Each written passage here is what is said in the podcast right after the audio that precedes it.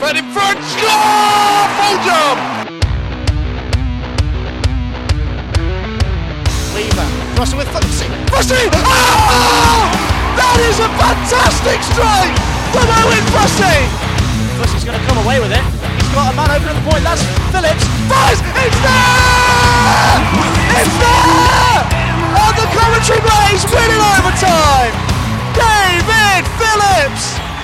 Hello, everybody, and welcome to the second edition of the new improved Blaze Roundtable. This week we discuss a big weekend for the Blaze with wins against Nottingham and Dundee. We talked to Paul Thompson about new defenceman Dustin Wood, We get the views of Ross Venus and Jerramie Domish on the weekend's games. and we'll be looking ahead to the big weekend the Coventry Blaze have against Sheffield and Belfast.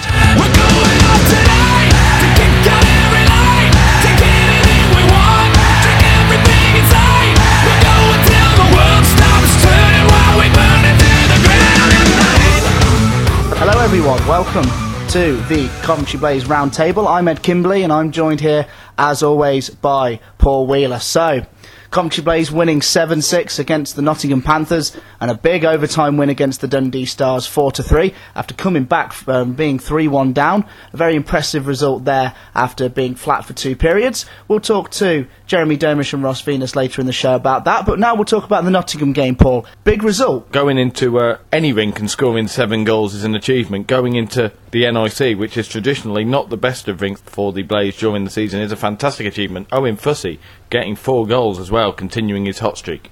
Yeah, Owen Fussey was great in both games. He had a five goal weekend, uh, getting the game tying goal in Dundee as well. Another big performance against the Nottingham Panthers. I think the whole team played really well in the second period. There's five unanswered goals from the Blaze. Fantastic period of hockey, and you know, a re- a real, some real positives can be taken from it from the Blaze. We uh, also talked the big news on uh, Sunday, of course. Paul Thompson putting on uh, Twitter on Sunday morning that he was going to announce uh, the Blazes' new defenceman signing to replace John Gordon. We, of course, have the audio of that. So here is Paul Thompson announcing Blazes' new signing, Dustin Wood, and telling us a little bit about him. looking at the team over the last month or so, you know, I wanted a guy that uh, is a shutdown player and a guy that can shut down top lines. I can put out in the last 30, 40 seconds of a period of a game and uh, he can see us out. And I wanted someone with a bit more experience. He played four, four, four and a half years straight pretty much in the American League. He played in the DEL for two years, was going to go back to the DEL, got a big offer in Japan in the Asia League, and uh, that's a very, very high paying league. He'd signed in the Czech Republic in the Elite League this year, but uh, he didn't end up going over. It broke down between his agent and the club. And he was sitting there in limbo, and I, I didn't really think we had a chance of getting the guy, but I kept bugging the hell out of him. And uh, you're not going to believe this. He's, uh, he played junior with Greg Chambers, and, and you know, I haven't signed him for his points. I've signed him because he's a big boy. He's six foot two. He's a left-hand shot. He's played at a level, a very, very high level, for a number of years, and uh, I hope he's uh, he's going to give us what we need at the back. It's very interesting what he says there, Paul, about um, Dustin Wood. And, you know, you look at his statistics, he's played over 300 games in the American Hockey League. You know, you don't do that if you're not at the peak of your uh, ability and, you know, so consistently as well. He played in the DEL for two years, which is, you know, one of the top leagues in the world, possibly maybe fourth behind the KHL American League the NHL, of course, and possibly the uh, in Sweden's up there. Um, he even turned down an offer for the Finnish league, the top league there, the SM League, which also ranks well in the top ten. Um, he played in the Asia League for the last two years, and that's that's no slumpy league because you know people don't really rate Japan as a hockey playing country, but um, you can only have four imports out there, and they're highly paid and they have to be highly skilled because they they make up a lot of a lot of the talent for the teams that they have over there. And you know, if you want to compare Dustin Wood to someone, I think um, Steve Munn, um, former Sheffield Steeler, would be a really good comparison. A real good shutdown guy, a physical presence. Um, he's not going to score 30 goals in a season from the blue line. He's not going to do a Jonathan Weaver, but he's going to be something that the Coventry Blaze needed. And you know, you heard Paul Thompson say he's going to be an anchor. He's going to be someone that they're going to put out when they need to close off a game and win the game. And he's going to see a lot of time on the penalty kill. And I'm really excited with this addition. He's definitely the kind of player that Blaze fans have perhaps been screaming out for this season, so it'll be interesting to see how he fits into the team. Moving on, though, obviously that announcement created uh, a big buzz going into the game against the Dundee Stars, and what a storming game it was. Blaze winning 4 3 in overtime, eventually, with Ross Venus getting his first goal for the Coventry Blaze this season. Ed spoke to him after the game about how it went in, because it was a bit of a uh, strange one. You'll see from the highlights. Here's Ross Venus's thoughts on it. Ross, first goal of the season tonight against the Dundee Stars. Dodgy bounce, we didn't see it. Talk us through what happened. Well, I saw Nelly open in front of the net, and um, I meant to make a pass. It come off the guy's skate and then off the goalie's leg. So I didn't know much about it, but goal's a goal. Goals, a goal indeed. You, you've been on, kind of, I mean, Tom has been juggling the lines around a lot, but you've been mainly on a line with Nelly and Farms and have really been clicking. What's it like playing with those guys? It must be nice to have a, a concrete line after uh, the shake around in the uh, in the off season. Yeah, it's um, I like playing with them. That I, I don't know. I just get on really well with them off the ice as well. So I guess that helps. Cool. And it's a big weekend next weekend against Belfast and Sheffield. What will you be trying to do to G up the boys? Uh, just got to have a good week's practice, get going into the weekend, and try to get four points. Interesting what Ross says there. Not not shy on the ice. He, he's not afraid to put himself about a bit, but he looked a little bit uncomfortable in the interview, but he did a great job. Another person that we spoke to, we spoke to last week on the show, and he was dying to get his views from the weekend in. We also spoke to Jerramie Domish. Jerramie, we talked last season, uh, last weekend after a disappointing weekend. A lot better this time round. Yeah, uh, I mean, f- four points, uh, four points out of four is uh, always a uh, good weekend. Tomo was um, saying in Crosby's after uh, after the game that he was shouting and swearing in the second period. What did he say that G'd you up within reason, obviously, because it's going out to our listeners? No, he he just uh, he said what needed to be said. He said we, we needed to step up. We needed to be men, be held accountable, and uh, play with a little bit of heart and uh, testicular fortitude.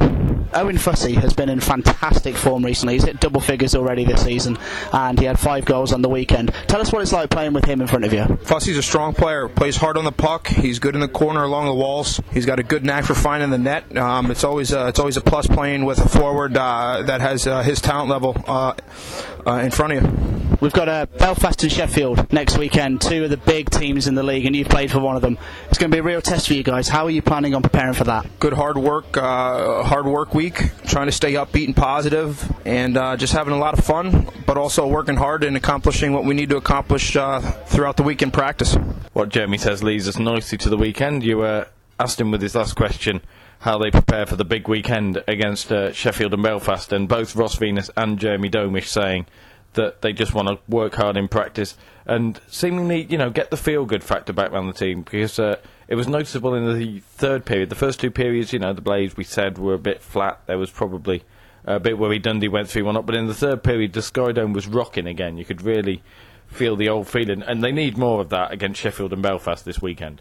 They do, yeah, and it's interesting that both Ross and uh, Domi talk about how important it is to have a lot of fun while you're playing and in training. And uh, I think that's something that, you know, maybe the Blaze have lacked so far, uh, especially last weekend against the Cardiff Devils when, you know, the team were flat and they just didn't look like they were enjoying their hockey. If you're enjoying doing what you're doing, generally, you know, psychologically, you're going to be you're going to be better at it. I know that Tomo um, talked talks about juggling his lines around against Dundee to try and find the spark. But I mean, you looked at the um, the line that you know he played with uh, Luke Fulghum, um, Mike McLean, and uh, Rob Farmer, and they really looked like they were enjoying their hockey. And then he he switched it around and he had Guthrie playing with Fussey, and uh, he rotated a couple of people on that line.